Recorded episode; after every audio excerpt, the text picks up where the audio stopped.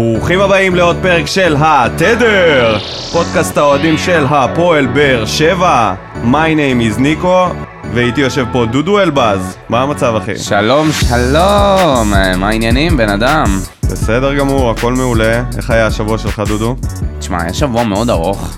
אלונה הפסידה בבחירות, ביבי ניצח, שוב. פייגלין יצא, פייגלין.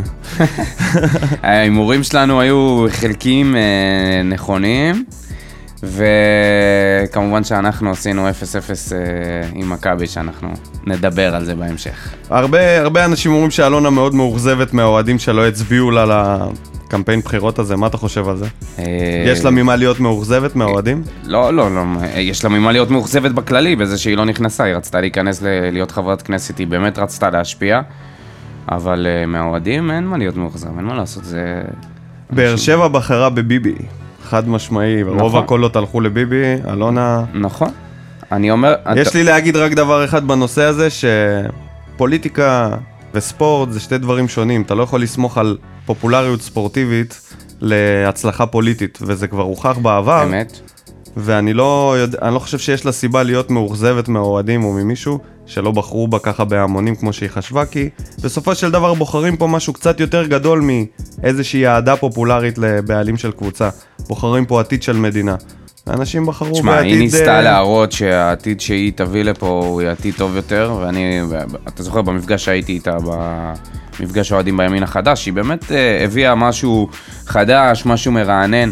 אני חושב שהמפלה הגיעה בגלל שהיא נכנסה אה, עם הימין החדש. אם היא הייתה נכנסת עם איזושהי מפלגה חברתית, אני ראיתי את זה כאיזו תגובה ב- ב- באחד האתרי אינטרנט, שזה בדיוק מה שאני חשבתי.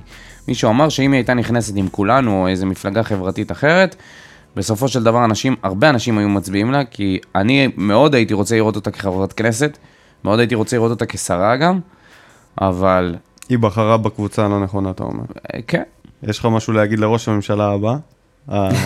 הממשיך? איזשהו מסר? החדש. החדש-ישן? אה, נקווה שיהיה פה טוב, מה אני אגיד לך? כן. נקווה שדברים ישתפרו לטובה.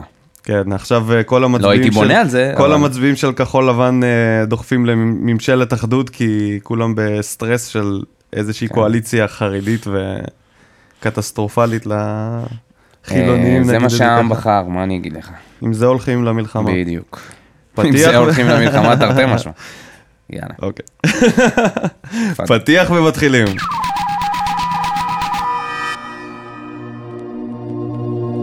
ערב טוב לכם, ברוכים הבאים לאצטדיון בנתניה. האלופה היוצאת, הפועל באר שבע, מתארחת אצל האלופה הנכנסת, מכבי תל אביב. בינתיים זהו סבורית. ריקן עם שמאל, כמעט גול עצמי של מרואן קאבה. סבורית עם הפלש, וואו, זה היה יכול להיות שער מרהיב ביופיו. הנה ההזדמנות, קנדיל! סוחט עדיפה מלויטה. ריקן בבולה, החוצה. עטה, עם הפנים לשער, הולך על בעיטה מרחוק, לויטה מצליח להדוף. זה עוד לא נגמר, ניצדה. באה טובה, וכמעט 1-0 של שכטר. וואו, זה היה הכי קרוב שיכול להיות. הנה זה קורה. שמואלביץ' מסיים את המשחק. 0-0, מאוד מאכזב, צריך לומר. אם יש משהו שמכבי תל אביב לוקחת מהמשחק הזה, את העובדה שהיא נשארת ללא הפסדים. אז ברוכים הבאים לעוד פרק של התדר, פודקאסט האוהדים של הפועל באר שבע. מי שלא יודע, אפשר למצוא אותנו בפייסבוק, פשוט צריך לרשום התדר, מקף, פודקאסט האוהדים של הפועל בש, עם גרשיים, ואתם אה, איתנו בקבוצה, לעשות לייק, להשתתף בסקרים, להשתתף בכל המדיה שהולכת שמה, ויש שם דברים מאוד מאוד מעניינים. תודה רבה לאנונימוס שעושים לנו את הגרפיקות ה- ממשיכים במלאכתם החשוי- החסויה. החסויה והחשובה בו זמנית. החשובה, כן. אה, בוא ניכנס לבדיחת השבוע. דודו, שלך. אה, גיא לוזון והמעוז האחרון, זה בדיחת השבוע שלי. גיא לוזון הגיע למקום האחרון שייתן לו עבודה, וגם בו הוא מתפרק. מה, שמה, ש...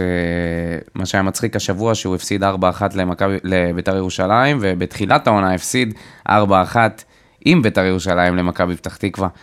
כואב הלב באיזשהו מקום, אבל מצד שני, תשמע, הבן אדם כאילו לא, לא לומד, לא מתקדם, והמעוז האחרון שלו בסכנה, אתה יודע, אם הוא לא יקבל עבודה שם, ככל הנראה שלא תישאר לו עבודה. אולי הוא יחזור לאמן אה, נוער וכאלה. אתה יודע, הוא היה פעם תגלית, כזה תגלית צעירה של מאמן אה, עם האנרגיה והכל, שהוא התחיל מהנבחרת. הצעירה וההצלחה שלו שם וכל הדברים האלה. תשמע, יש מאמנים ואז הוא שנשארים... הגיע לאירופה, וכאילו היה איזשהו... אה, יש מאמנים תחושה שנשארים שגודל פה מאחור. מאמן טוב, ולא. ולא. יש מאמנים שנשארים מאחור, הם מתחילים כאיזה שהם מטאורים, והם פשוט לא מצליחים לשדרג את עצמם. נניח, אני אתן לך דוגמה קצת יותר קיצונית, אה, מוריניו של השנים האחרונות. אתה יודע, בהתחלה הוא היה איזשהו סופרסטאר, כוכב על, אה, הצליח להביא את הקבוצות שלו לליגת האלופות, לנצח, לזכות, והיום ראינו מה הוא עשה ביונייטד בקדנציה האחרונה. זה מאוד מזכיר לי את לוזון, רק, אה. עשית השוואה בין מוריניו ללוזון אה, עכשיו? כן, כאילו? לא, לא, אתה יודע, אנשים ייקחו את ההשוואה הזאת. המאזינים שלנו קיבלו כרגע את הפודקאסט. כן, לוזון בהחלט אה, מתבזה, ובאמת לא יודע מה יהיה עתידו כמאמן, באמת, שאלה טובה. כן. פתיחת השבוע שלי, תחת קטגוריית איגוד השופטים מגבה דברים. ההתאחדות אה, הוציאה הודעה רשמית שהיא מגבה את הפנדלים, את הפנדל של בני יהודה שהיא קיבלה, שהוא כביכול היה חוקי, ושל באר שבע ומכבי באותו מחזור, היא, אומר, היא טענה שזה טעות. מה אתה חושב על זה? כמה זה, תשמע, אנחנו בדיוק כמה זה דיברנו על זה. מטומטם, וכמה זה כאילו פתטי לבוא ולהוציא הודעות כאלה, הרי כולם ראו, מה, הם- מה הם מגבים שם? מה בדיוק הם הם- מגבים את הפנדל הזה שהיה לבני יהודה, איך? בסדר, אבל הם גם אמרו ששני הפנדלים לא היו צריכים להישרק במשחק שלנו. אני לא מבין, מה הם באים להגיד? שהשופטים שלהם עכשיו הם על הפנים? שהם לא יודעים להסתכל בטלוויזיה? זה הם בדיוק לא... מה שדיברנו על זה ב- אני יודע, בפודקאסט בגלל הקודם. זה זה בדיחת ה- השבוע שלי, כי כאילו התאחדות השופטים שרפה. את השופטים בהודעה הזאת. הם סוג של שרפו אותם. הם אמרו, הם לא יודעים לראות כאילו, עבר לא עוזר בעצם בכלל. הם הנחו אותם לא לשרוק אה, שריקות ש... שעלולות להכשיר, כאילו משהו שהוא אה, אה, גבולי. אז מה, מה, אני, אני, לא כל כך הצלחתי להבין את הדבר הזה. או שיש פנדל, או שאין פנדל. מה זאת אומרת, אם, אין גבול, אם זה גבולי, אז לא לשרוק. כאילו, אני ראיתי, ראיתי אתמול את ליגת האלופות, ור, עובד.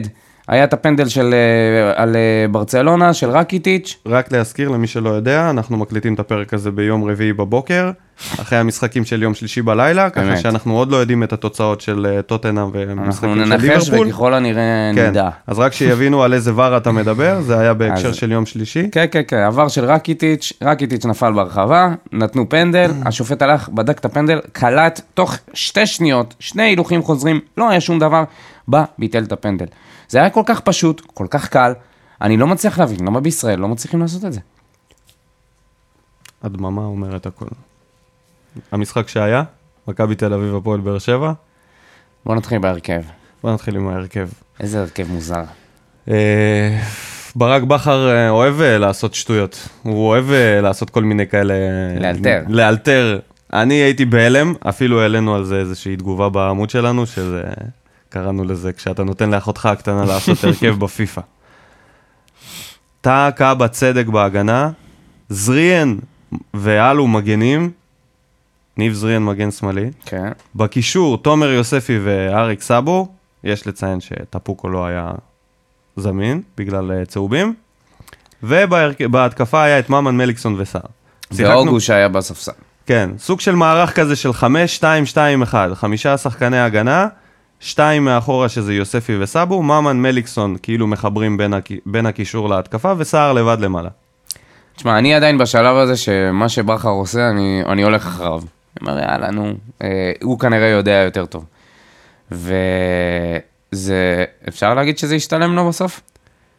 אה, אני לא יודע אם, תשמע, בגדול, לא להפסיד למכבי בעונה כזאת, זה סוג של הישג בעיניי, אבל בהתאם ל...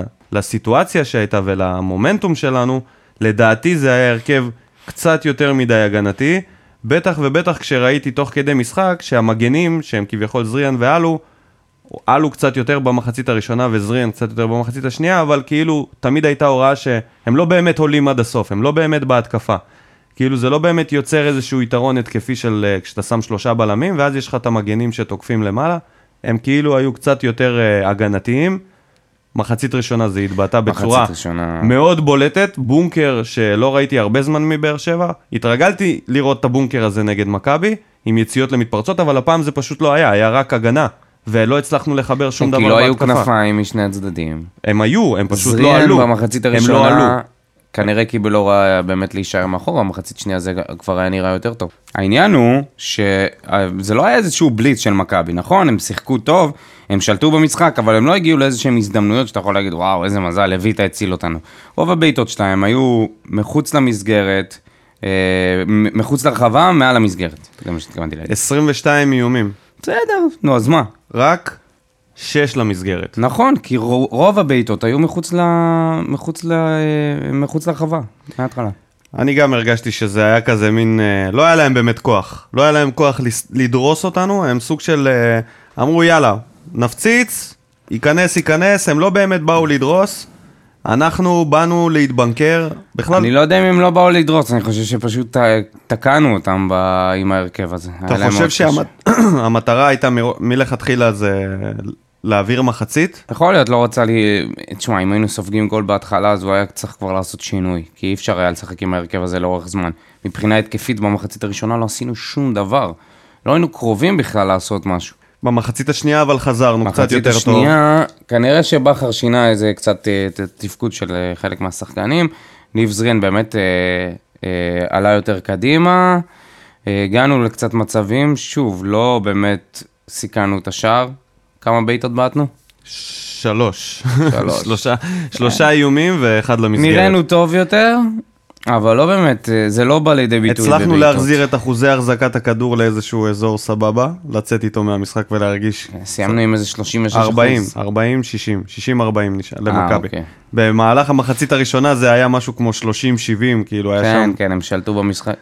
אה, זה סתם, זה שליטה אופטית בשביל האוהדים שלהם שירגישו טוב עם עצמם. תשמע, היה בגדול הם. הם היו, כל המשחק התנהל במחצית שלנו, והם בעטו בלי סוף, כל, כל כמה נכון, דקות הם הייתה בעטו בעיטה. בלי- בהתחלה, אתה יודע, זה היה נראה מפחיד ומסוכן, בשלב מסוים אתה מסתכל על הבעיטות האלה ואתה אומר לעצמך, נו, מה, מה, עוד הפעם ריקן בועט מ-30 מטר, עוד פעם יונתן כהן מ-25 מטר, לא קרה עם זה כלום. במחצית הראשונה, אני שמתי לב שרוב ההתקפות עברו דרך דור אלו. בכלל, ניב זרין לא היה מעורב מה שאמרנו, ודור אלו היה...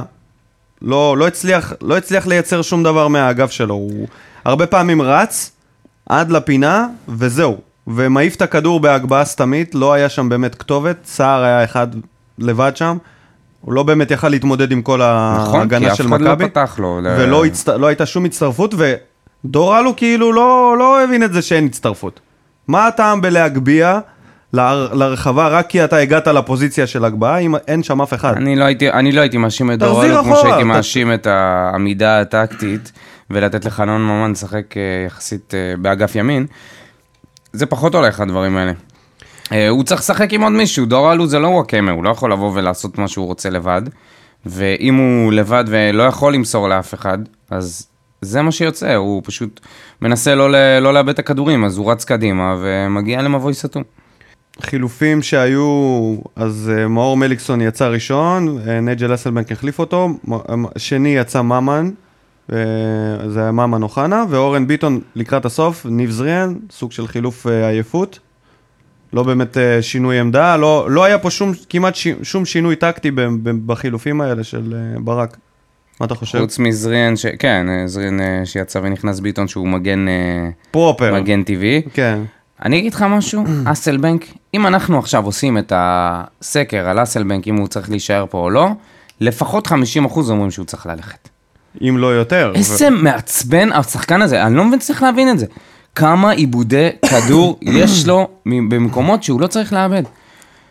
כל הזמן מחזיק את הכדור שנייה יותר, שתי שניות יותר, ומאבד אותו בצורה שלומיאלית. כן, ו- וגם אוחנה קצת כזה, שהוא גם מחזיק את הכדור ברגל, והוא הכניס את שניהם משני שחקנים שכאילו פליימייקרים, כמו ממן ומליקסון, שמוסרים, לשני שחקנים שהם דריבליסטים.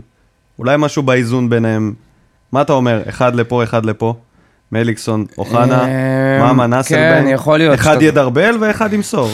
יכול להיות שאתה צודק. אני, אני פשוט לא, לא מצליח להבין את, אה, את נייג'ל. הוא יכול לעשות הרבה יותר ממה שיש לו. אוחנה עכשיו חוזר מפציעה, עדיין מתאקלם. לדעתי כבר במשחק הבא צריך לתת לו יותר דקות לשחק, אולי אפילו לפתוח בהרכב. נדבר על זה. מדד יוספי, נפת... אני רוצה לפתוח איתו לפני הכל. סוף סוף יש לנו את מדד יוספי המלא, 90 דקות, פעם ראשונה. מה, נגיד מזל טוב? אני אגיד דבר כזה, צריך לקחת את המשחק הזה ולהראות אותו לכל שחקן נוער שעולה לבוגרים ולהגיד לו, זה מה שאתה צריך לעשות. להילחם בלי סוף, לחטוף צהוב אחרי שכבר כיסחת שם איזה שלוש-ארבע כן, עבירות. תומר יוספי עצבן את תמסור, כל מכבי תל אביב. שלט באמצע, עשה שם דברים כל כך יפים.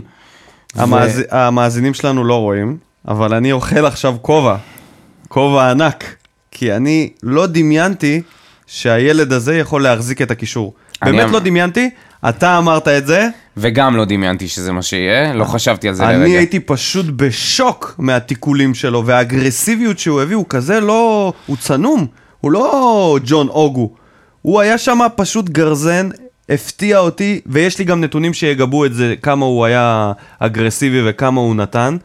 תומר יוספי רץ הכי הרבה בכל, מכל השחקנים במגרש, מכולם. הוא רץ 11.6 קילומטר, זה סביר לרמה אירופאית אפילו. זה...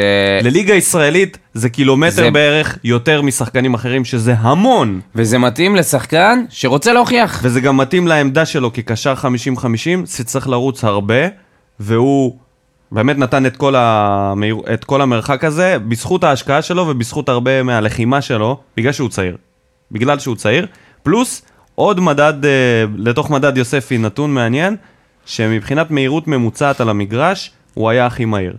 הוא היה השחקן הכי דינמי, הוא לא, הוא הכי פחות הלך, הוא הכי פחות רץ ריצות קלות, הוא כל הזמן לחץ, היה בכל מקום, חטף המון כדורים, לא מצאתי סטטיסטיקה של uh, חטיפות לאותו משחק, אבל אני בטוח שהוא הוביל את, ה, את המשחק בסטטיסטיקה הזאת. כן, ללא ספק. הפתעה, הוציא הרבה כדורים קדימה, אחרי שהוא נתן איזה דריבל קטן של אחד, כן. שניים, בום, מסירה, טכניקה, קדימה. תשמע, כמה שאנחנו עפים עליו ומרעיפים עליו לפני המשחק הזה, עכשיו בא לי בכלל להעיף אותו לשמיים. הבן אדם, כאילו, הוא הראה יכולות שבאמת גאווה, גאווה לראות שחקן בית.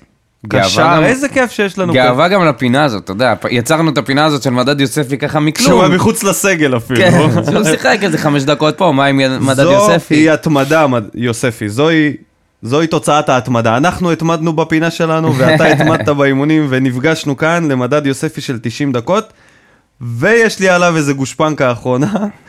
תומר יוספי נגע בסרט הקפטן. לא חבש אותו, הוא נגע בסרט העביר הקפטן. אותו ממליקסון. הוא לקח את הסרט ממאור מליקסון ורץ כל הדרך ללואייטה. זה היה הפעם הראשונה ששחקן בית שלנו נוגע בסרט הקפטן מאז אליניב ברדה. בוא נראה מישהו מביא דתוד יותר, יותר דפוק מזה. אתה מדבר כאילו, ניב ברדה שיחק עם נומה, אתה יודע, בשנות ה-70. לא, אבל תקשיב, לא, לא היה אף אחד בדרך, אתה יודע, אם תומר יוספי ילבש את הסרט זה יהיה בעוד כמה שנים, אבל אה. זה היה הפעם הראשונה, אני רוצה להיות זה שיציין שאת הפעם הראשונה שהוא נגע בסרט, זה היה במשחק נגד אה, מכבי. אוקיי, זה משהו אחר. זה מה שאני רוצה להגיד, סבבה? ואני שוב אזכיר שכל שחקן נוער, ב- ב- לא משנה באיפה בישראל, צריך לבוא ולראות את השחקן הזה משחק במשחק הזה ספציפי ולראות מה הוא עשה שם. הוא שיחק בלי רגשי נחיתות, השפת גוף שלו היא שפת גוף של בן אדם בוגר. ראיתי אתמול אייקס, ככה אנקדוטה קטנה, עוד פעם אתה חבר'ה עושה צעירים, השוואות. חבר'ה צעירים, לוזון, עכשיו אייקס... אה, יוס- לא, לא, רק חבר'ה יוספי? צעירים, דליכט אה, ודה יונג ודה בריק, אה, חבר'ה בני 19, 20, 21, משחקים שם נגד אריות אירופה מגילאים הרבה יותר מבוגרים, ככה ראיתי את יוספי. לא מסתכל בכלל מכבי, לא מכבי. הפעם האחרונה ששיחק אה, שחקן שלנו צעיר במשחק אה, כל כך חשוב, אתה זוכר מי זה היה? אופיר? לא, אופיר כבר שיחק אצלנו הרבה זמן, אבל אה, בן אל גרבלי, ב... שכאילו נתנו לו, אל נתנו לו את ה... תזכיר לי את ההופעה של אל גרבלי נגד מכבי שבע. דקות, שבע דקות בגן עדן, עם פריצה, שבע דקות בגן עדן, חטף כרטיס אדום, לא עמד בהופעה זה גם צריך. המשחק שבאדש כבש עם היד והתגאה בזה, נכון? כן, שהוא אמר, אה, תן לי כל גול לכבוש עם היד כן, או משהו כל כזה. הקריירה שלי, איכס, גועל נפש. אבל אה, זה, אתה יודע, זה, המעמדים האלה הם מעמדים מלחיצים, ואם אתה מגיע עם איזושהי הכנה מנטלית ראויה, ורואים עליו, יש, לה, יש לו איזה משהו באופי שלו, בגישה שלו למשחק, הוא מאוד שקט, הוא לא מתלהב יותר מדי, אולי הוא מתרגש, אבל באמת לא רואים את זה, לא שמים לב לזה, במשחק האחרון ראינו את זה בדרך הכי טובה. תומר, אוהבים אותך, תמשיך ככה. וזה כאילו מכניס אותי לפינת הטוב, הרע והמכוער, כי הטוב שלי זה יוספי. אין לי יותר מה להרחיב עליו, אני רק אגיד את זה שהוא בעיניי השחקן המצטיין by far, ב- לעומת כל המשתנים, כן? בין כמה הוא, מי הוא ו- ובאיזה משחק, הוא היה בעיניי הכי טוב, אז הוא השחקן הטוב שלי. מי השחקן המצטיין שלך? אני אמרתי לא נלך על ה obvious, כי מן הסתם שיוספי היה הכי טוב במגרש, אה, בלי, בלי לראות אה, את כל השאר. אה, אני אלך דווקא על ניב זריאן. ניב זריאן עושה איזושהי התקדמות מאוד גדולה בזמן האחרון, הוא הופך להיות שחקן של בכר. אולי הוא מתחיל להסתובב עם קאבה ולואי טאה בזמן האחרון, עם לא. הקולבויניקים. עם החיילים של בכר, האנסוליד. הוא פתאום התחיל להיות, אתה יודע, מילד כזה חוצפן, הוא הפך להיות שחקן רציני, משחק מגן שמאלי, אה, תוקף כשצריך, במחצית השנייה בכלל ראינו אותו עושה את זה באופן אה, מרהיב. וכן, מרהיב. שיחק, אוקיי. שיחק מרהיב טוב. זה שלושה, דודו, מרהיב. לא.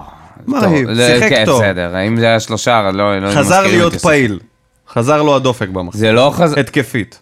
גם, אוקיי, אה, שיחק מצוין התקפית, עשה שם כמה, כמה פעולות, והגנתית נתן תפוקה של מגן, ש- שמר, אה, גלש לכדורים, נכנס, אה, נכנס לטאקלים. לא הרגשתי הבדל בינו לבין אורן ביטון למשל. לא, לא הרגשתי שהיה חסר לי מגן. הרגשתי חוץ שחסר לי קשר תוקף. בדיוק, חוץ מהבחינה ההתקפית במחצית זה מה הראשונה. שהרגשתי, שאין קשר אה, יש מצב התקפי, אבל שזריאן יותר טוב מאורן ביטון בהגנה. אני חושב שיש הרבה מאוד שחקנים יותר טובים מאורן ביטון בהגנה. שזה הזוי הדבר הזה. אם, אם זה נכון, לפי המשחק, לפי המשחק נגד מכבי, גם תומר יוספי יכול להיות מגן שמאלי יותר טוב ממנו. פשוט, זה, מה שדרוש משחקן מגן זה להיות אגרסיבי. ובזה הוא היה אגרסיבי זריאן. מאוד אגרסיבי בכלל במשחקים וזאת האחרונים. הסיבה שהוא גם לא פתח איתו עם אורן ביטון. בגלל שהוא ידע שיהיה לו איזשהו חור מצד שמאל, ושוויטור לא נמצא, ואין שם מישהו שיחפה עליו. אני חושב שזה גם סוג של איזושהי תשובה לכל האוהדים של באר שבע לגבי העתיד של ניב זריאן. התקופה האחרונה הזאת היא שהוא כל כך מתקבע בהרכב, אמנם המספרים עדיין לא שם, באמת אין את הסטטיסטיקה הזאת שכולם אוהבים, שערים, בישולים וכאלה, אבל מבחינת מה הוא נותן ומה הוא, מתנהג ואיך הוא משחק ואיך הוא יוצא כל פעם בחילוף גמור, בלי, בלי כוח, זה סוג של סוג של הצהרת כוונות לגבי העונה הבאה, שניב זריאן ככל הנראה הולך להיות שחקן פותח בהרכב. הולכים לבנות עליו. בכר דיבר על זה במסיבת עיתונאים ששאלו אותו לגבי העונה הבאה, ואם באר שבע תתמודד על האליפות שוב, אז הוא אמר שיש בסיס טוב, ולדעתי זריאן הוא בתוך המשפט הזה. אני חושב שהוא הולך איתך. להיות... אה, כן, הוא מוכיח את עצמו כשחקן טוב, אה, שחקן בנקר בהרכב. וכל מה שהוא היה צריך זה כמה משחקים ברצף. כל מה שהוא צריך זה לא להיפצע ולכבוש נגד קבוצות שהן לא בית"ר. אבל אה, נראה לי שכל מה שהוא צריך זה פשוט להיות ממושמע תחת מה שבכר מבקש, ויחד עם זה ללכת עם הטכניקה שלו. הוא הרבה פחות יצ... חופשי ממה שהוא שיחק בהתחלה, הוא בטח גם בעונה הפסיק שעברה. להיות אגואיסט כמו שהוא היה ב- כן, כן, ב- זה, זה בדיוק ה- מה שאני אומר. הוא משחק הרבה יותר ממושמע טקטית, ורואים את זה טוב. צריך לשים לב שהוא לא יאבד את הקסם שלו, כי בסך הכל הוא שחקן יצירתי. כן, אבל... חשוב אה, מאוד שיישאר הקסם.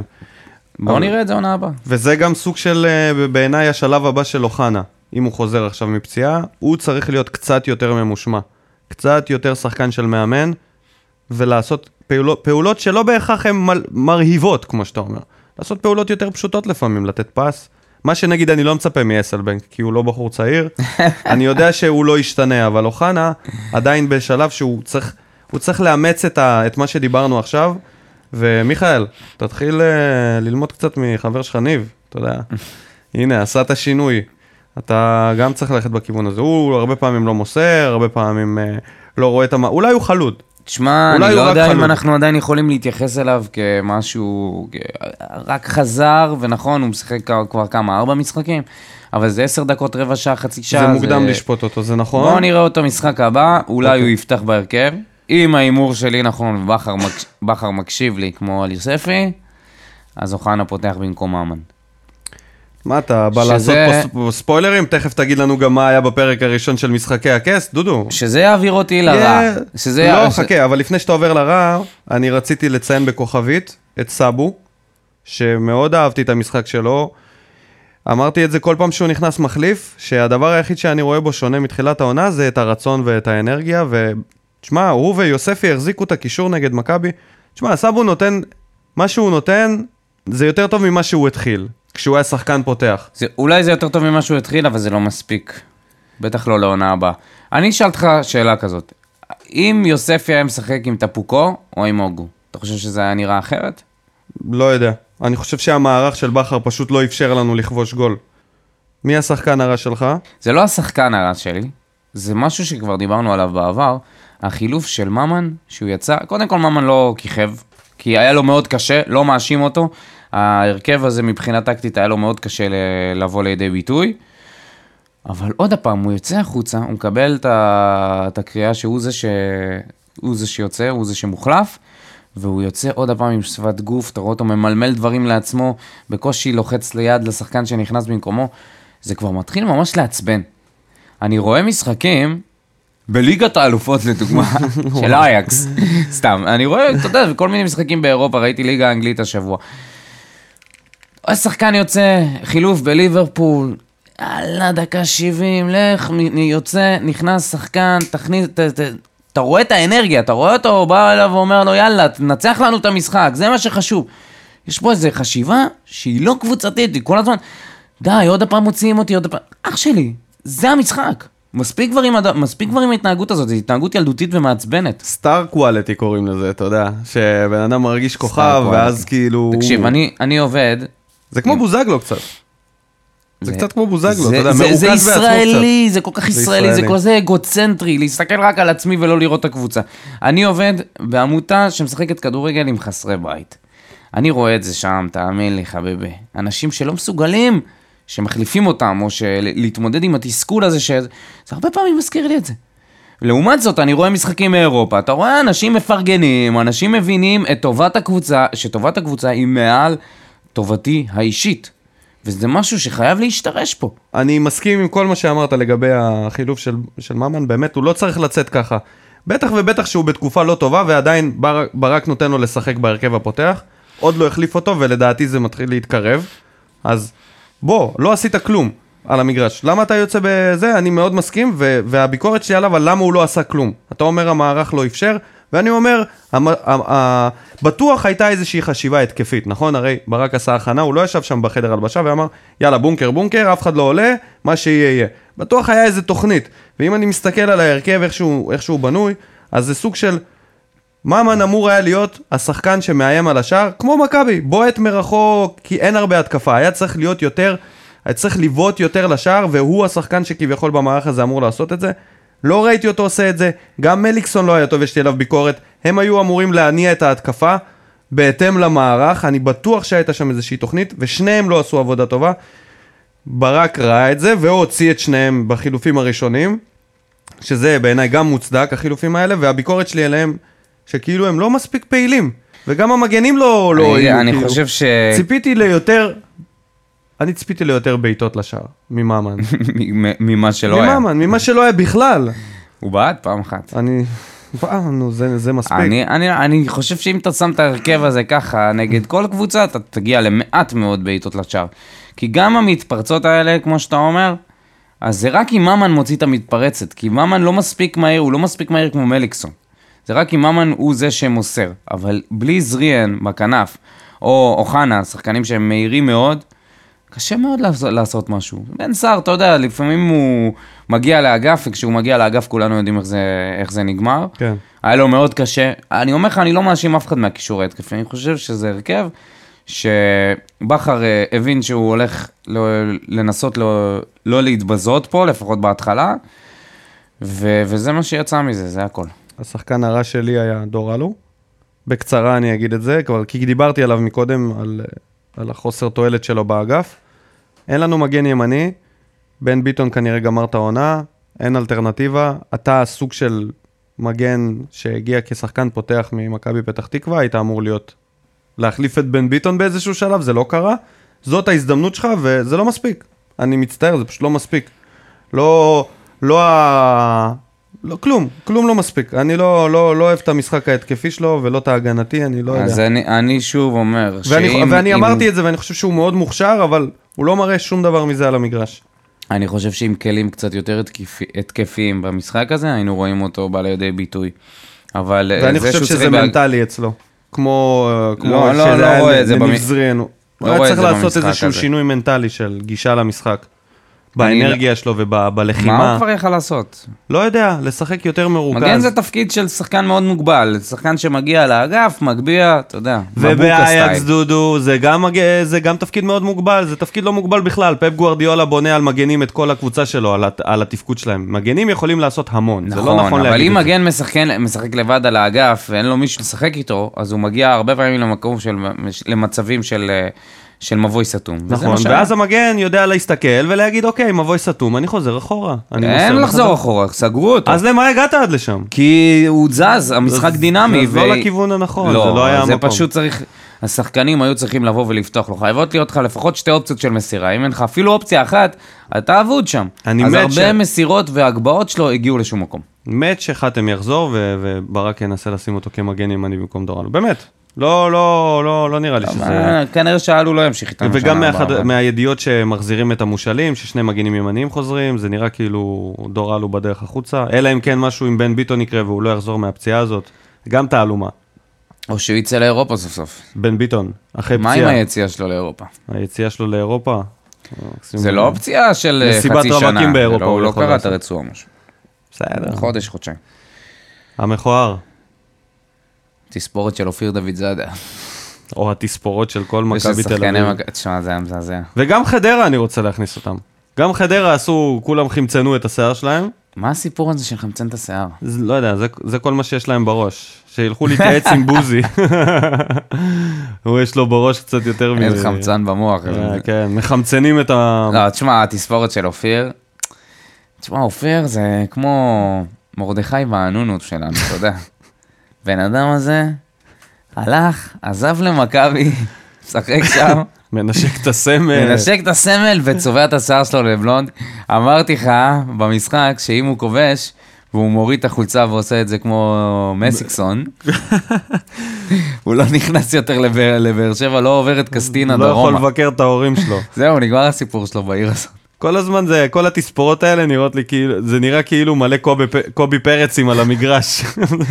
כל מיני יחצנים של הקלרה. בחדרה, כן. בחדרה הם כולם שחורים, שיער שחור, הם חמצנו, ואתה יודע, כעבור שבוע, רואים לכולם את השורשים, ואז הם נראים כמו, כמו קובי פרץ, אחי, עם כן. החמצון הזה. בואנה, זה מזעזע. זה מזעזע, חבר'ה, יש עוד, תלמדו מתמ"ש, תמ"ש עושה את זה צבעוני, יש, יש רעיונות, יש, יש כל מיני אה, תמ"ש וריאציות. תמ"ש עושה את זה עכשיו לחברים שלו בתא, בצבעוני. כאילו, אוקיי, בסדר, נגיד מילא מכבי הם צהוב, אליפות וזה, וכל הדבר הזה, מה, חדרה, אתה יודע מי גמר אותי הכי הרבה? באמת, מכל התספורות? מי? אבי ריקן. אפריקה. אבי ריקן זה היה... זה היה תספורת, אני לא- לא ודור רוצה- פרץ עם התיש, שהוא צבע את התיש, שהוא דור חמצן את פרץ התיש. חמוד, אבי דור ריקן זה פרץ. נראה כמו איזה דוגמן ממגזין של בלייזר, אחי, מה מה נסגר איתו? אולי נכניס פה עכשיו אה, אחי, דניס. רודמן, דניס רודמן נראה כמו, הוא בדרך להיות דניס רודמן, דור פרץ, אם הוא יעשה כמה פירסינגים ועוד קצת, אה, דור אחרי פרץ? שהוא דור חמצן פרץ את ה... חמוד, דניס רודמן היה משוגע על. כל הראש. מכביסט, אחי, עוד שנתיים מתנסה על כולם שם, אתה תראה. מחלק. כאפות לצעירים ב... לא, לא נראה לי יקרה, הם אה, חבר'ה טובים שם. איזושהי אה, מסקנה כזאת מהמשחק עצמו, אתה יודע, לא... אה, אגב, היו הימורים, אני הימרתי שיהיה תיקו, אחד אחד, ואנחנו לא נצליח לנצח אותם, למרות הנאום המרגש שהילתרתי בפרק הקודם. ואתה אמרת מה שננצח שווה אותם. הנאום שלך אם אתה בא ומהמר שיהיה... אולי תומר יוספי שמע את הנאום, והביא את... אולי סאבו שמע את הנאום עם אה, תרגום, כן, עם כתוביות. דובון אכפת לי. מישהו שמע את זה, חלק נלחמו. חלק נלחמו, לא הצלחנו אבל, לא הצלחנו. הצלחנו חלקית. אני אמרתי את זה, אם לא הפעם, אז בטרנר. אנחנו נחכה להם בטרנר מחזור אחרון, נעשה להם את הקטע של ה... שהם עשו לנו שנה שעברה. חייב, ואז חייבים. נעצור להם את העונה. ללא הפסד. וואו, זה יהיה מתוק יותר מניצחון במשחק הזה. אפילו זה מין השעיה כזאת נעימה. סוג של אם ננצח, זה, זה כאילו נסתכל על אחורה על התיקו הזה ונגיד, אה, טוב שלא ניצחנו אותם במשחק הזה. טוב שהשארנו את הדובדבן, שאתה יודע, שבקצפת לסוף. כן. בדיוק, ניצחון מחזור אחרון, להרוס להם את הסטטיסטיקה, ובכלל כל אבל האליפות. הפעם אני מקווה שהוא יעלה עם הרכב התקפי יותר. אני חושב שאם נבטיח את. ה... יהיה איזשהו... נבטיח את המקום באירופה, ובאמת כאילו לא יהיה כל כך על מה לשחק, אני מפציר בברק לשחק התקפי ועל כל הקופה. שזה המש... המשחק הבא הוא בעצם, אה, אם אנחנו מנצחים את המשחק הבא, אירופה, רוב הסיכויים תהיה רוב שלנו. הסיכוי, רוב הסיכוי. נתניה אחרי ארבע הפסדים ברציפות בפלייאוף. וואו, מתפרקת, הראשון מתפרקת. התפרקה לגמרי, ואנחנו, אם אנחנו מנצחים את מכבי חיפה במשחק הבא, אנחנו פותחים ממנה פער של כמה? שמונה נקודות הפרש או שבע? משהו כזה? תלוי מה הם יעשו במשחק שלהם. אם הם אה, יפסידו שוב, אז אה, כן, אז ייפתח פער של, אה, אני חושב, שבע, שבע נקודות. כן? שבע או שמונה נקודות, כן. נראה לי שמונה, אם זה... זה טוב, לא משנה, וגם עם מכבי חיפה. ומכבי חיפה אחרי, אחרי הניצחון, ניצחון עם uh, תצוגה יפה. כן, מכבי חיפה נתנה תצוגה טובה. אה, בואו, לפני שניכנס למשחק נגדם, אה, נדבר קצת, אה, נדבר קצת על אלונה ברקת בהרחבה, על הבחירות, מה זה אומר בשביל הפועל באר שבע, שהיא לא נכנסה, לא נתעסק בבחירות, מה שדיברנו קודם, על הפוליטיקה, אלא נדבר ספורט. מה זה אומר? היא הוציאה פוסט, איזשהו, איזושהי תגובה ראשונה אחרי, אחרי שהיא הייתה, התבנקרה, מוכשר. התבנקרה כמו באר שבע ב... ב- ב- הגיבה ב... הגיבה ב... כמו שהיא מגיבה. הוציאה הודעת חג שמח, אה, דיברה על זה שמכשולים הם מכשולים וצריך לדעת לעבור, ודיברה על המדינה כמועדון, שזה היה סוג אנלוגיה מאוד קצת, לי זה היה מוזר שהיא מדברת על מדינת ישראל כהמועדון, כאילו הרגל של אני לא. יודע אם היא תחזור. אני לא יודע אם היא תחזור ואני לא יודע אם היא רוצה לחזור. אבל הפעם זה שונה, כי אם היא לא חוזרת, ככל הנראה, היא מתישהו תמכור את הקבוצה, כי מה, מה זה ייתן כן, על- זה יהיה סוג של הודעה שזהו, אני עברתי את ה... עברתי הלאה. עבר, עברתי הלאה, המשכתי הלאה מהכדורגל, זה כבר לא כן, מרגש אם, אותי. אם, היא, אם היא תחליט שהיא חוזרת, אז זה משהו אחר. אבל אם היא מחליטה שהיא ממשיכה הלאה, וזה נראה ככה, כי כל הזמן הזה היא פשוט החליטה ש, שזהו, זהו, אני הולכת ל, לאתגר הבא שלי בחיים, אני הולכת להשפיע ממקום אחר, ופתאום זה לא קרה, וזה הפתיע מאוד שזה לא קרה. אני לא בטוח שהיא בכלל דמיינה את זה שהם לא ייכנסו לכנסת. זה לא היה נראה לי תסריט ש... כן, אני חושב שהיא חשבה שזה בדוק, בדוק כאילו, כן, שבנט זה, זה, ושקד היה, יביאו אותה זה בדוק. היה האם היא תקבל אה, תפקיד כשרה או לא. זה, זה כן. היה הדיבור, שהם צריכים 7-8 מנדטים.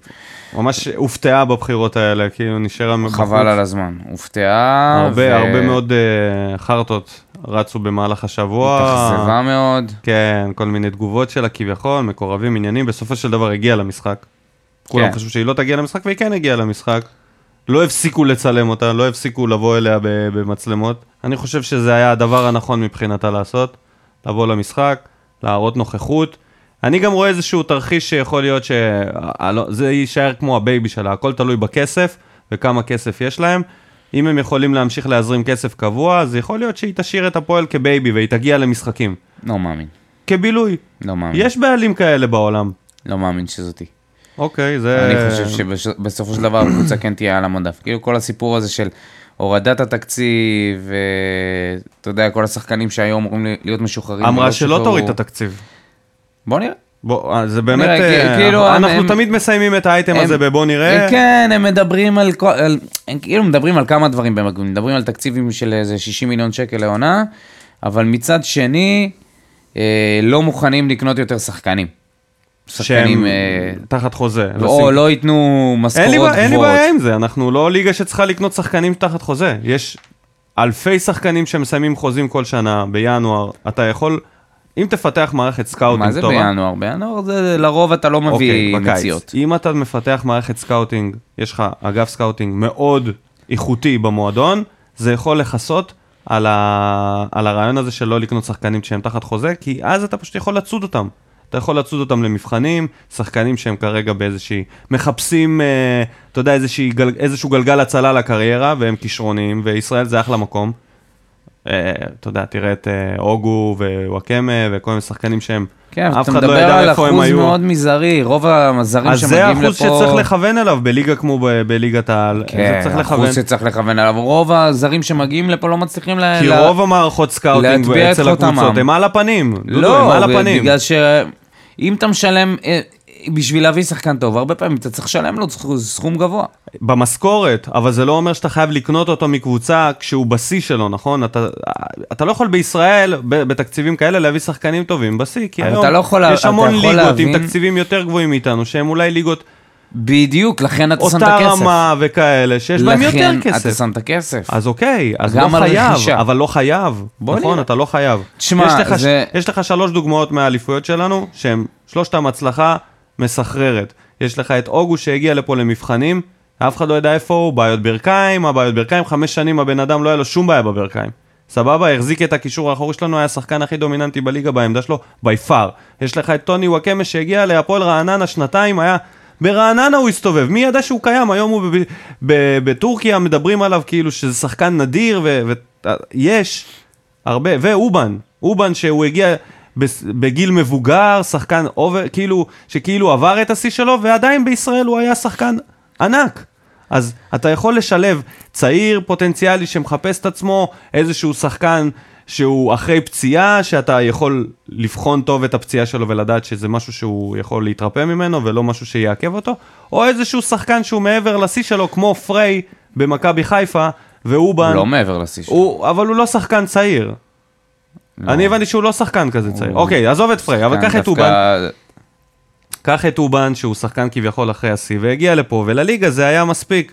ולליגה הוא היה ממש טוב, והחזקת אותו שנתיים, הביא לך שתי אליפויות, שלוש שנים, שתי אליפויות. זה, זה מה שאתה צריך, אתה צריך מחלקת scouting טובה, ואז זה יכסה את זה. בסדר. מבחינה סטטיסטית, צריך לבדוק כמה זרים מגיעים לפה שהם באמת וואקמה, אובן ואוגו. לדוגמה. כן. עכשיו, בוא, בוא נעבור לאוגו, בוא נדבר שנייה על אוגו ועל בכר קודם. תשמע, בכר הכריז במסיבת עיתונאים ש... ששאלו אותו האם הוא ממשיך ומה מה- מה מימו, בית"ר ירושלים, נשאר בשלוש שנים הקרובות בבאר שבע. statement. יציב. אתה רוצה את ברק בכר שלוש שנים בבאר שבע? בוודאי, מה זה? מעכשיו, בוודאי. בהנחה ש... בוא, נ... בוא ניקח תרחיש פחות טוב. לא הולך.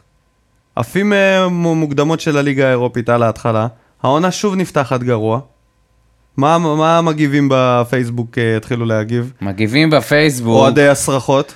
אוהדי הסרחות מעניינים לי, אתה יודע את מה, זה... אם עליהם אנחנו נסתמך, אז כל שבוע יהיה פה מאמן אחר. זה שאנשים כתבו פה בושה וחרפה של משחק, וזה, קטסטרופה, ראיתי את זה בווסרמיליה, את כל התגובות, הסתכלתי, אמרתי, לא כל התגובות, לא צריך אה, להגיד לא כל כל התגובות. יש הרבה הרבה תגובות, אנשים הרבה שמבינים תגובות. כדורגל ויודעים להבין למה הרבה שיחקנו תגובות כמו של כל מיני ששיחקנו. אנשים, שאתה יודע, אתה מסתכל, אתה אומר, נו באמת. תגיד, אם הוא פותח את העונה הבאה לא טוב, עם הפסדים, תיקואים, לא, לא, לא בכיוון, אתה חושב שזה ריאלי להגיד היום שברק בכר יישאר פה שלוש שנים, אחרי עונה כזאת? חושב שהעונה הבאה תהיה, הקיץ ותחילת העונה זה יהיה ממש, הוא תשמע, יהיה כמו כל פעם- מאמן, אני חושב שהקרדיט שלו נגמר. אנחנו לא יכולים הזאת- להתעסק, אבל 90% מה... ממה שאנחנו מדברים בספקולציות של מה לא יהיה, והאם... ספקולציות, אה, זה- אבל אמרת שאתה הולך אחרי בכר בינתיים כמו... כן, כמו הולך עיוור. אחרי בכר. אני חושב שזה נגמר העונה. האוהדים, אוהדים זה לא כמוך, כמו- יפסיקו ללכת אחריו בסוף העונה ויתחילו לבחון אותו. בוחנים אותו גם בעונות יותר, האליפות. יותר יבחנו אותו, האוהדים בעיקר במגרש, ואז שריקות בוז זה הדבר הכי גרוע. העיתונאים יכולים לדבר כמה שהם רוצים. אפשר לכבות את הטלוויזיה ולסגור את הטלפון, אבל את האיצטדיון אתה לא יכול להשתיק. ואם ישרקו לו בוז ויתחילו לצעוק לו תתפטר, אם העונה לא תתחיל כמו שצריך, את זה אני לא רואה אותו מתמודד עם זה, ואני גם לא חושב שיישאר לו קרדיט אחרי השנה הזאת. התמודד עם זה יפה, אמנם לא אף אחד לא צעק לו תתפטר, אבל שרקו בוז, והייתה אווירה מאוד עוינת כלפיו וכלפי לא ה... ברמה של מאמן באר שבעי שהוא מאכזב את הקהל. כי אתה יודע טוב מאוד למה אנחנו מסוגלים, לאיזה בוז ומה עשינו פה למאמנים. לגיא אזורי ולקלינגר, ועפו מפה מאמנים רק בגלל שלא הפסיקו לקלל אותם ולא הפסיקו לשיר להם כל המ... כל אתה יודע המשחק. מה ההכנה מבחינתי לעונה הבאה של בכר? זה ליצור איזושהי קבוצה מאוד מאוחדת, מאוד חזקה, שיש בה בנקרים כמו מליקסון, ועכשיו אפילו קאבה וניב זריאן, שחקנים שיכולים להחזיק לך את העונה הבאה. זה מצחיק שאני אומר את ניב זריאן, אתה יודע, ב... מצחיק שאני, שאני אומר את ניב זריאן אה, אה, ב, בשחקנים כאלה לוחמים שהם בנקרים, אבל אם זה ימשיך ככה, אנחנו לגמרי יכולים לסמוך על זה שתהיה לנו קבוצה טובה עונה הבאה, ואולי תתמודד על אליפות. אז אני אומר שהמבחן שלו יהיה בתחילת העונה כבר, והשלוש שנים קדימה האלה לא רלוונטיות. אם הוא ייתן שנה הבאה עונה טובה, זה רלוונטי בגלל שיש לו חוזה. אם הוא ייתן... אה, סוף, תעשה לי טובה, על מה אתה מדבר? בסדר, זה מה שהוא אומר, שמבחינתו הוא נשאר כרגע. מבחינתו, בסדר גמור. וזאת הגישה שצריכה להיות לו. אני אומר שמבחינת מציאותית, זה לא רלוונטי, כי אם העונה הבאה הוא לא יתמודד על, אה, על הצמרת, ויהיה עוד פעם ב-30 הפרש, זה היום, כן? אנחנו במקום השני. אל תשכח, באמצע העונה אנחנו היינו ב... לא, בכלל לא, כמעט לא הגענו לפלייאוף העליון. אז אתה יודע, עכשיו זה החלק שבו הוא שוב מחזיר את השם שלו, ואת המעמד שלו במועדון בזכות הניצחונות וכל הפלייאוף העליון הזה, אבל אני לא יודע אם זה יישאר לו לעונה הבאה. זה מה שאני אומר. ואני חושב שאם הוא יפתח עונה הבאה טוב, אז, ויתמודד על התארים, גם אם לא ניקח שום תואר שנה הבאה, ואתה יודע, מספיק שנהיה באזור, אני חושב שאז המשפט הזה יהיה רלוונטי, כי אז זה יהיה הצהרת כוונות של, אוקיי, הייתה לי עונת נפילה מאוד גדולה, הצלחתי לחזור להיות מועדון גדול ומתמודד על תארים, ומפה. והלאה אני יכול להיות פה 20-30 שנה, כי אני יודע איך להחזיר. לא ליצור את האליפויות, אלא אני יודע איך להחזיר את זה בתקופות כאלה. וזה הכי חשוב, כי כולם מדברים עלינו עכשיו. זהו, ביי באר שבע, תודה רבה, היה כיף. שלוש שנים להתראות. אז עכשיו אנחנו בתור המועדון הזה שאנחנו כל כך אוהבים, אנחנו לא רוצים להיעלם, לא רוצים לחזור לבינוניות, לא רוצים להיות בני יהודה עוד פעם, לא רוצים להיות הפועל חיפה. רוצים לחזור להיות קבוצה רלוונטית בזה, וזה לדעתי, זה יוכרע שנה הבאה בתחילת העונה. כי אם לא, אני אומר לך, הוא לא שורד את חצי העונה השנה הבאה. מצד אחד אמרת את זה, מצד שני, אם אנחנו נסיים בלי תארים, אבל אה, ניראה טוב, אז עדיין הוא יכול להמשיך עונות הבאות.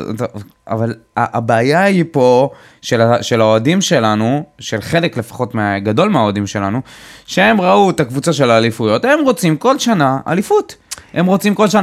אתה אומר את זה, זה, ככה. זה לא כולם, אבל אתה- הרוב, אתה את הרוב יהיו, ככה. אתה חושב ש... רגע, אתה, אתה, אתה רוצה להגיד שהאוהדים של באר שבע ישרקו בוז לברק בכר בפלייאוף עליון נניח שנה בעוד שנה, כשאנחנו חמש הפרש ממכבי. אם אנחנו לא זוכים, חמש הפרש, לא זוכים. אם, אם, יהיו, אם. יהיו שניים, שלושה משחקים שאנחנו משחקים בהם לא טוב, ויהיו משחקים כאלה, כן, אתה כן. תשמע בוז, בטח. רק במשחקים האלה, אבל אתה לא תשמע בוז גורף כל משחק, כל תחילת משחק, כמו מאמן חמש הפרש זה אומר שאתה מתמודד איכשהו על האליפות. אבל נכון. אם אתה מגיע למצב... זה מה שאני אומר, אם הוא יגיע לזה שהוא יהיה מספיק קרוב, אבל מי אמר שאנחנו צריכים כל שנה להתמודד על אליפות? כל קבוצה צריכה לבוא בגישה שאנחנו צריכים להתמודד על אליפות, גם קבוצה שאין לה בכלל תקציב. זה מהות הספורט. מה פתאום? לבוא ולנצח, מה זאת לבוא אומרת? ולנצח, אבל בוא תהיה ריאלי. מה זה, זה הפועל רעננה יכולים להגיד, יאללה, העונה אנחנו רוצים לאליפות? מה הקשר בין ריאלי לבין אה, הצבת מטרות?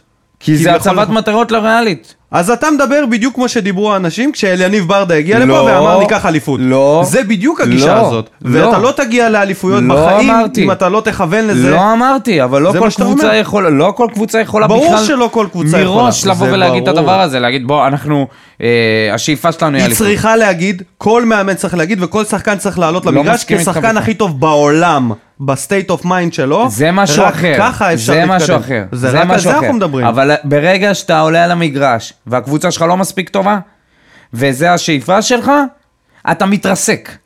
מתרסק. מה, זה לא שאיפה, אני זה לא משהו שאתה לשמור- צריך לשים כמשהו שהוא אופציונלי. מה אתה חושב? שלסטר לקחה אליפות, היא הייתה מספיק טובה מה לזה? זה- אני לא אמר, אתה אמרת משהו אחר לגמרי, אתה אמרת שזה... כשקריית שמונה לקחה פה אליפות, שזאת אמורה להיות השאיפה של כל קבוצה, זה לא כן, אמורה להיות אמורה השאיפה להיות של שאיפה של. כל מועדון וזה גם מה שמוביל. לאוהדים, זה מה שמוביל לאוהדים לכעוס כל כך. שמעתי את הפודקאסט של יוסיפוביץ', שהוא אירח שם את, אה, ברח לי השם שלו, הבחור מארץ נהדרת, הכותב. והוא אמר שבספורט בשנים האחרונות יש איזושהי מגמה שכולם כאילו רוצים שהקבוצה שלהם תצליח וכשזה לא קורה הם שורקים בוז, הם מתעצבנים, הם צועקים. תראה כמה קבוצות, אחר, כל הקבוצות שהגיעו. לפלייאוף העליון, כל הקבוצ... אה, לפלייאוף התחתון, פלוס חלק מה... מה- מהקבוצות שנמצאות בפלייאוף העליון, מקבלים בוז באופן קבוע בגלל שהאוהדים שלהם לא מרוצים מאיפה שהם נמצאים. כי אף אחד לא נמצא בכלל במאבק על האליפות. כולם מקבלים בוז כי גם אם היו נמצאים קבוצות במאבק על שאמורות האליפות. להיות כמו באר שבע וחיפה ואפילו ביתר נתניה עונה שעברה, וביתר. ביתר ירושלים עונה שעברה, התמודדה על האליפות כמעט עד הסוף, לא משנה. ביתר עזוב. זה לא דוגמה. היא התמודדה על שני תארים, הייתה קרובה לדאבל. אבל מה, איך הם סיימו? לא איך הם סיימו? להם בוז. בשריקות בוז, בדיוק. לא, אבל הם סיימו בגלל בשריקות. שאלי טביב החליט שהוא לא רוצה הוא. לא רוצה לקחת תואר, הוא חיבל בתארים שלהם. בסדר, הוא בסדר. פשוט בא וחיבל בסדר, בתארים של אבל זה לא. היה רק נגד תביב, זה היה גם נגד השחקנים. כי הם יצרו אצלם איזושהי אשליה שהנה, אנחנו אני- טובים מספיק. אני אומר- אבל בסופו של דבר, אתם לא טובים מספיק. יש את באר שבע שהייתה הרבה יותר מה טובה. זה טובים מספיק? אין דבר כזה. אין דבר אה, כזה טובים מספיק. יש יותר מוכשרים, יש שחקנים יותר, לא יודע, חזקים, יותר מהירים. אין דבר כזה טובים, פחות טובים. אין דבר כזה. מה זה אין דבר אין? דבר כזה, כי אתה? יכול להיות טוב. תשמע, יש מספיק הוכחות בספורט של שחקנים שהם לא טובים מספיק, והם כן מצליחים להיות הכי טובים. קח את אותה קריית שמונה, קח את אותה לסטר, קח את דיטרויד ב-NBA של 2004, שלא היה שם אולסטאר אחד והם לקחו אליפות לקובי ושקיל אוניל. יש קבוצות שאתה, הפועל רעננה, אתה מגיע לקיץ, אין לך תקציב, כולם צעירים, כולם מושאלים. אני חושב שהמאמן צריך לבוא, להסתכל על הקבוצה הזאת, לכנס אותם לשיחה ולהגיד להם איך אנחנו, כשחקנים פה, לוקחים אליפות.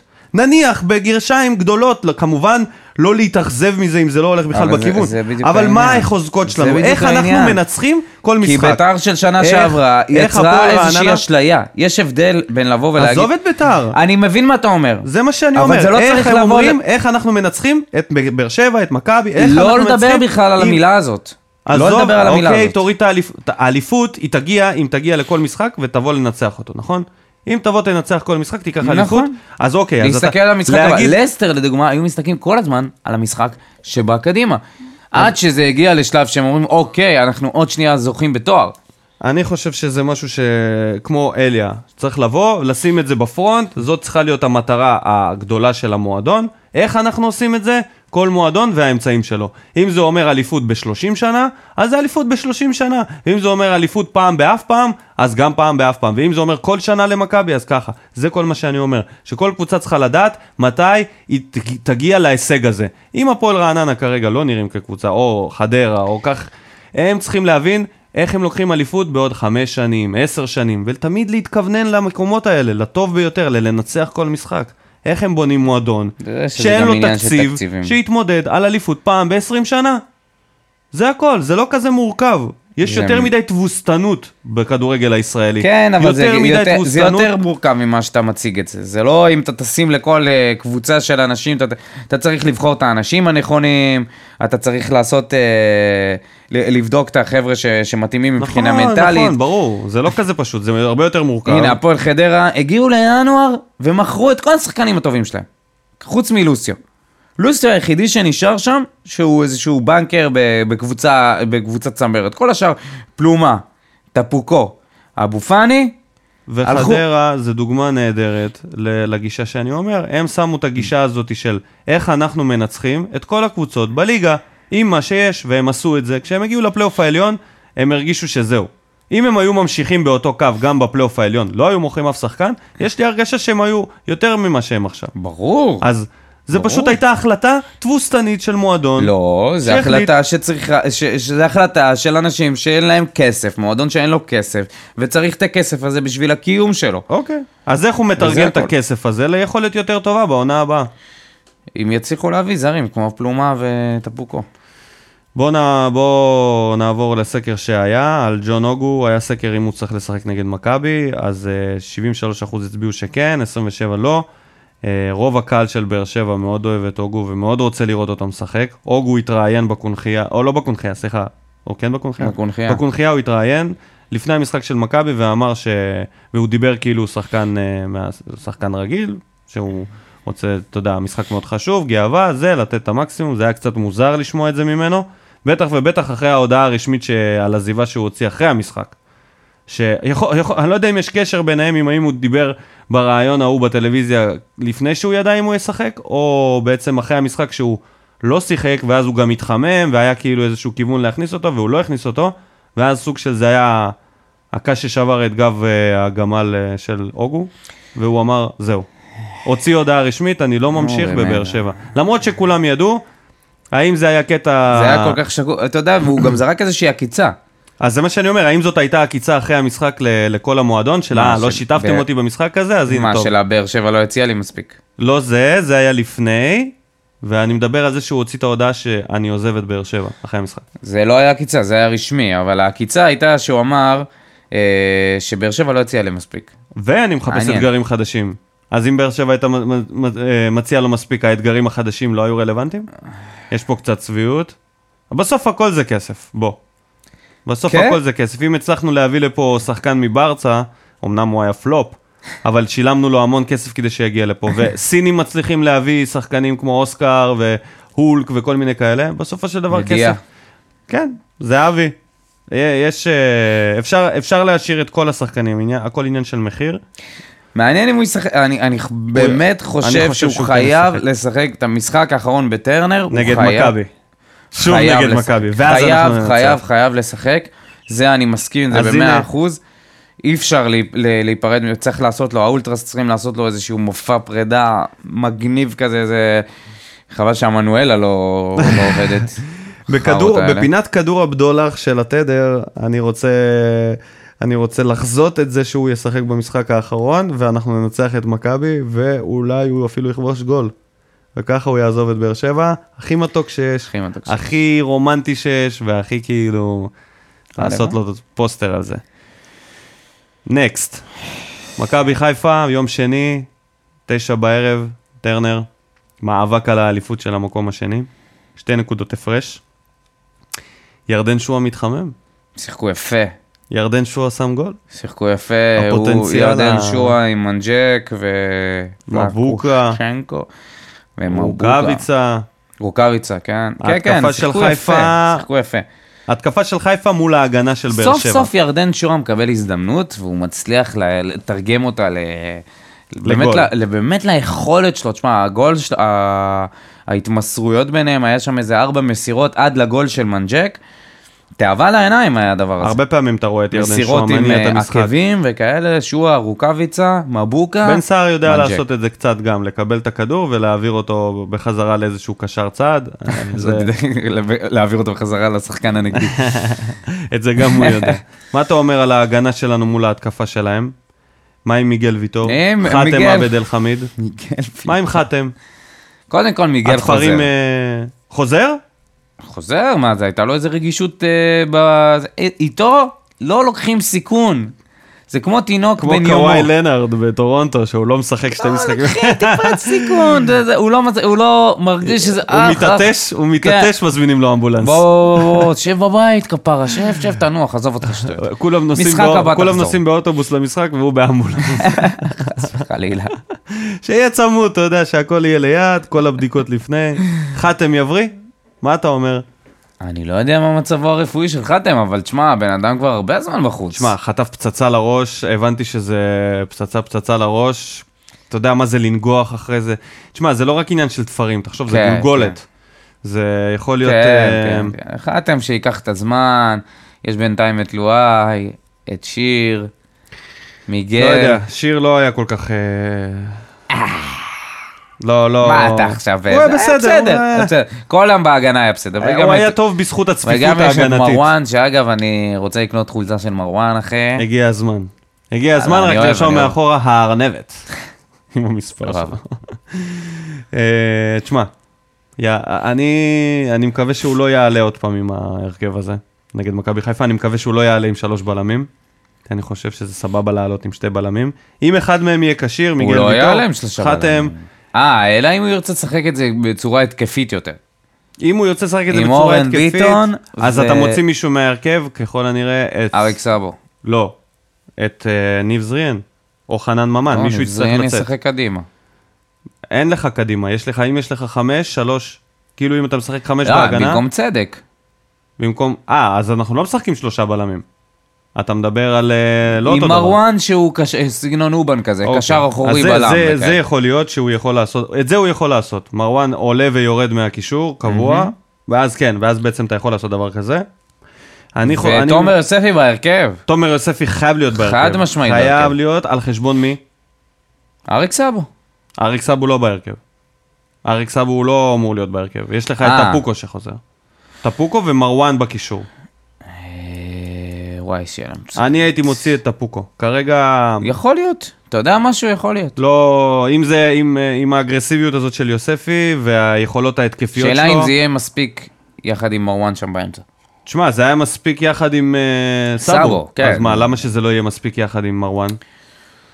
שאלה קאבה טובה, נותן, כן, אה, כן, נותן כן, אני, אנרגיה. קאבה, אני סומך עליו. מיכאל אוחנה על חשבון ממן? מה כן. דעתך על ה... כן, כן, כן, כן.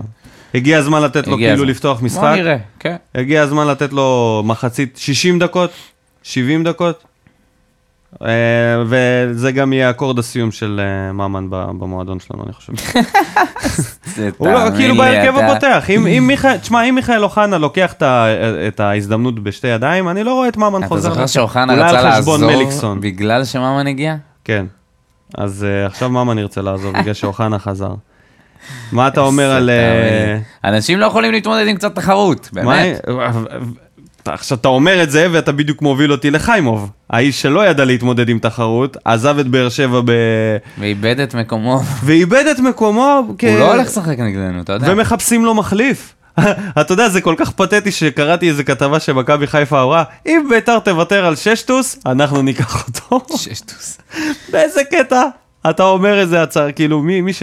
יכול להיות חרטא, אבל כהצהרה זה ביזיוני.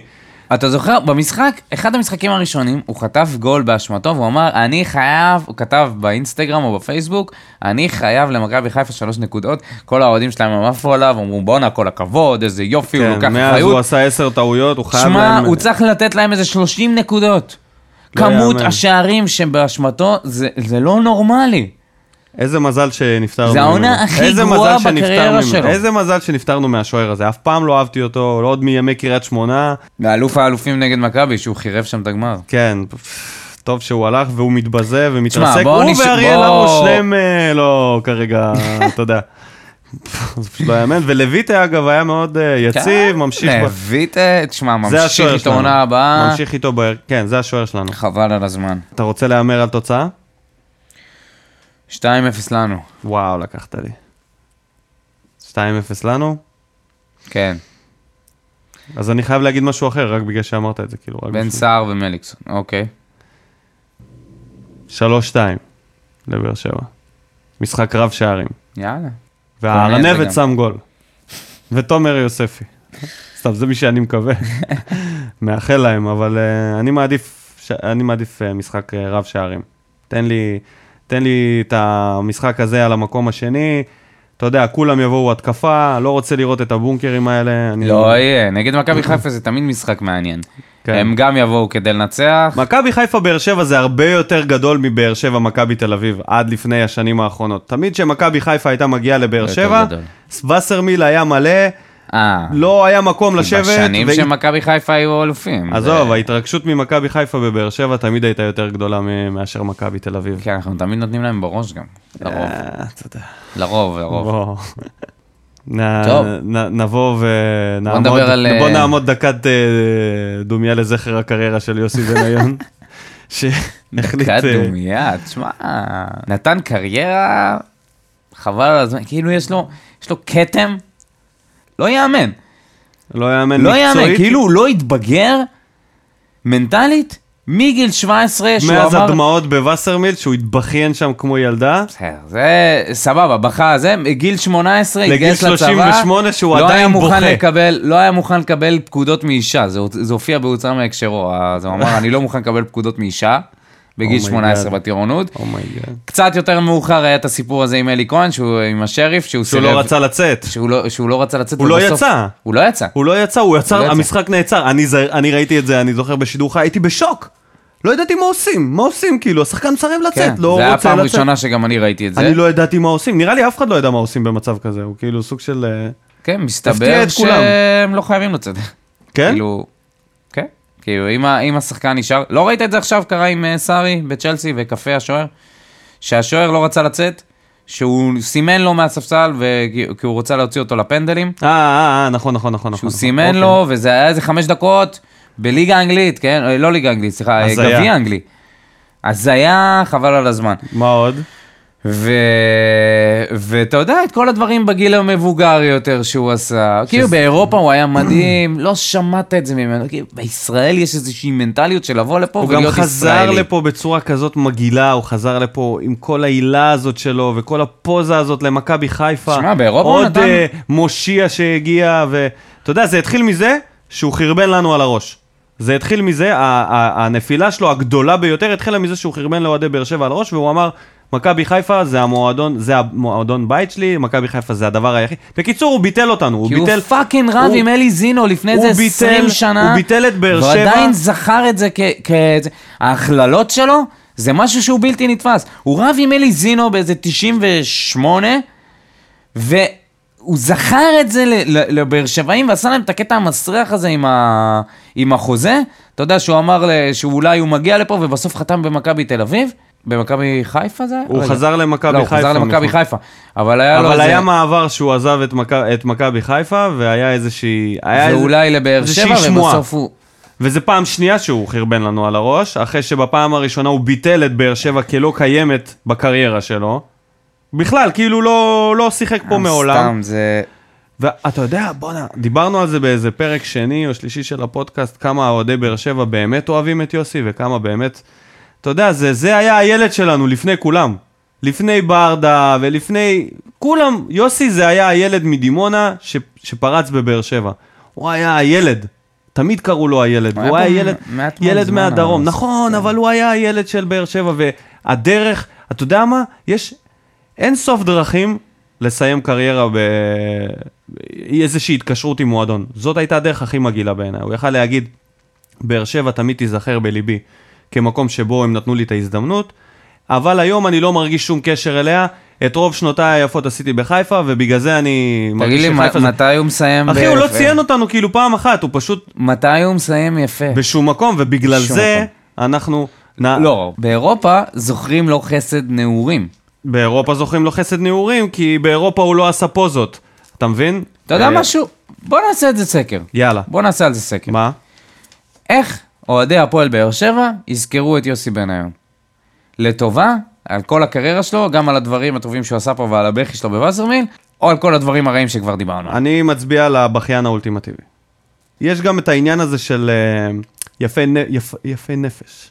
נו. אנשים לא באמת, אה, אתה יודע, בסופו של דבר שאתה שואל אותם ככה, בתכלס, הם יוצאים יפי נפש, הם אומרים, לא, יוסי תמיד, אה, יאללה, נזכור אותו לטובה, נעשה לו עוד אני- הנחה ונסלח ואני לו. חושב כי אנחנו ההפך. באר שבעים, אחי, אנחנו אנשים שסולחים. אני אומר לך. הוא פשוט בא לנו ברע, ואין נגיעה שלו בטרנר שהוא לא מקבל בוז. אני לא, לא אזכור אותו. ואני חושב שדווקא אזכור אותו כשחקן אדיר, אבל בבאר שבע- אוהבים לראות את הדברים הפחות טובים בזה. בכוונה, כשהוא הודיע על פרישה, כל הכתבי ספורט הוציאו את כל הדברים האלה ו- ו- ודיברו רק על, ה- על הקריירה שלו ועל הדברים שהוא עשה ועל הגול בברנבאו ו- וליגה אירופית וכאלה, כל מיני דברים כאלה. ועכשיו- הסיומת, ועכשיו- הסיומת, הסיומת והעתיד, שהוא הולך להיות המנהל ה... מנהל מקצועי מנהל. מקצועי של ביתר. תשמע, זה הולך להיות מעניין. זה הולך להיות מעניין. אתה יודע משהו? אני נותן לזה כישלון גם אני. אני לא, לא רואה את האופי הזה. שלו, פשוט מצליח בשום מקום. תשמע, כישלון אני- מוחלט. אני- זה, זה כבר חד משמעית, אני, אני בטוח שזה לא יהיה... לא בכדור הולך. הבדולח של התדר. מנבא- בספקולציות העתידיות. דודו תעשה לנו מנבא. איזה, כדור הבלולח. איזה צליל על הדבר הזה. לכדור הבדולח? כדור הבדולח. אז תגיד כדור הבדולח. כדור הבדולח של התדר. יוסי בניון הולך לחטוף קללות כמנהל מקצועי בביתר ירושלים. יוסי בניון הולך לעזוב את הכדורגל. בואו נראה תוך כמה זמן. הרבה יותר מהר אם אלי אוחנה. חטף שם בוז, וזה, אתה יודע שהוא סמל הרבה יותר גדול מבניון בביתר, בואו נראה כמה זמן בניון ייקח לו. שם אין אה, פרות קדושות. כן, שוחטים את אין כולם. ספק. ומיוסי בניון והקריירה שלו לקריירה, אה, כאילו בוא נעשה, נעשה פינת ליגת האלופות, ככה כי אנחנו בין המשחקים. ככה בקצרה. אי אפשר להתעלם מליגת האלופות, למרות שעם כל הכבוד לפודקאסט של אוהדי הפועל באר שבע, יש כדורגל ברמה הטובה ביותר. אלוהים תשמע, ישמור. תשמע, אייקס- ראיתי את המשחק אתמול של אייקס, בחרתי לראות את המשחק של אייקס, וראיתי את זה ואמרתי, אלוהים, למה אצלנו לא משחקים ככה? למה לא קרובים? איזה, איזה קבוצה לא להתענג להתענג עליה. הבעיה היא שכנראה העונה הבאה, חצי מהקבוצה לא תהיה. אז אפשר העונה הזאת ללכת לראות כל משחק של אייקס, גם בליגה ההולנדית וגם בליגת האלופות, לקוות שהם יגיעו הכי רחוק שאפשר, כי באמת מגיע להם, הם משחקים אני, אני. איתם עד התואר, אני כאילו, אה, אה, תן לי גמר אייקס ליברפול, תן לי גמר אתמול. אייקס ליברפול, ואני יושב חצוי. אני שמח, לא משנה מה יהיה בגמר הזה, תן לי אייקס ליברפול, אייקס. ליברפול, ורונלדו. בחוץ, רונלדו בחוץ. מסי עם צמד, ברסה בפנים, מסי עם צמד, שלושה שערים של ברסה מחוץ לרחבה, שזה בכלל אתה לא רואה את זה, כמעט דחיה שם... נס... אה, נס... נס קמפיון לא קרה, קמפיון לא קרה. לא קרה שנית. סולשר לא הצליח. תשמע, עשו שם כל מיני עיבודי כדור. הם לא ברמה עדיין. הם לא... מנצ'סטר הם לא... התחילו טוב, שבע דקות ראשונות הגיעו לשתי הזדמנויות, ואז אשליאנג עם איזושהי טעות, נתן למסי, ואז, דחיה עם טעות ומסי, וזה כבר היה אבוד. בואו נהמר על, אה, על היום בערב, המאזינים שלנו ישמעו את זה הימור בדיעבד. מאוד מעניין, מה, סיטי נגד בכדור טוטנאם. הבדולח. סיטי נגד טוטנאם. זה השלב שבדרך כלל פפ גוורדיולה נופל בו. הם צוחקים עליו על זה באנגליה, כי הוא עושה איזושהי החלפה של הרכבים, הוא גם עשה את זה בביירן מינכן, והוא עף כל השנים האחרונות ב- ברבע גמר, חצאי גמר, אני לא יודע אם הוא הגיע בעצם לחצאי גמר. סיטי בכלל היא כמו פריס סן ג'רמן, היא מהמועדונים האלה שאתה יודע שיש בהם הכסף אה, לא קונה. נסיכות ערבית בש... ב... ב... בשליטה, אני הולך תיקו טוטנאם עולים. ואני אומר סיטי עולה, כי הגיע הזמן, אבל זהו, שם היא תעצר. יאללה, מעניין. ליברפול פורטו 2-0 לליברפול, ליברפול. קל. קל. לא יודע אם כזה קל, אתה יודע, זה באיצטדיון האור בפורטו, זה משחק אה, די קשה, אבל תלוי איך ליברפול, יתפתח המשחק. ליברפול יש לה התקפה שווה גול. ואם היא תשים גול אחד. אם היא תשים גול אחד, פורטו לא תכבוש. ואחד השוערים הכי פורטו טובים לא בעולם. תכבוש ארבע שערים, נכון? לא, לא. אז אם היא צריכה כן, לשים גול, אני חושב שהם אחד. ישימו גול ובזה זה, גם ועם אם הם ההתקפה יפסידו 2-1, שלהם של אה, הם מאנה, לא- סאלח ופרמינו, כן, הם לגמרי כן, יכולים כן. לעשות את זה. אה, זהו, הגענו לסוף הפרק, הפעם היה פרק קצת ארוך, אה, אבל מאוד מעניין. תיכנסו, תצביעו בסקר שלנו חברים. תגיבו. מה, איך תזכרו את יוסי בניון? שתפו. שתפו את הפודקאסט, תנו לאנשים לשמוע אם אהבתם. אנחנו אוהדי הפועל באר שבע, אנחנו מגישים לכם את הפודקאסט הזה בחסות אף אחד. אין לנו חסות. חסות אנונימוס. בחסות אנונימוס שעושים לנו את הגרפיקה, חפשו אותנו בפייסבוק, באינסטגרם, חפשו אותנו. ב SoundCloud, תעשו ספוטיפיי. ואז אתם יכולים לראות את הפודקאסטים שלנו כל פעם שהם יוצאים. איפה שאתם רוצים, העיקר תהיו איתנו, אנחנו נמשיך אה, לסקר את באר שבע ו- ולהעביר לכם את הפודקאסט השבועי שלנו. אני הייתי ניקו, זה היה דודו אלבז. אלבז. תודה רבה לכולם. peace.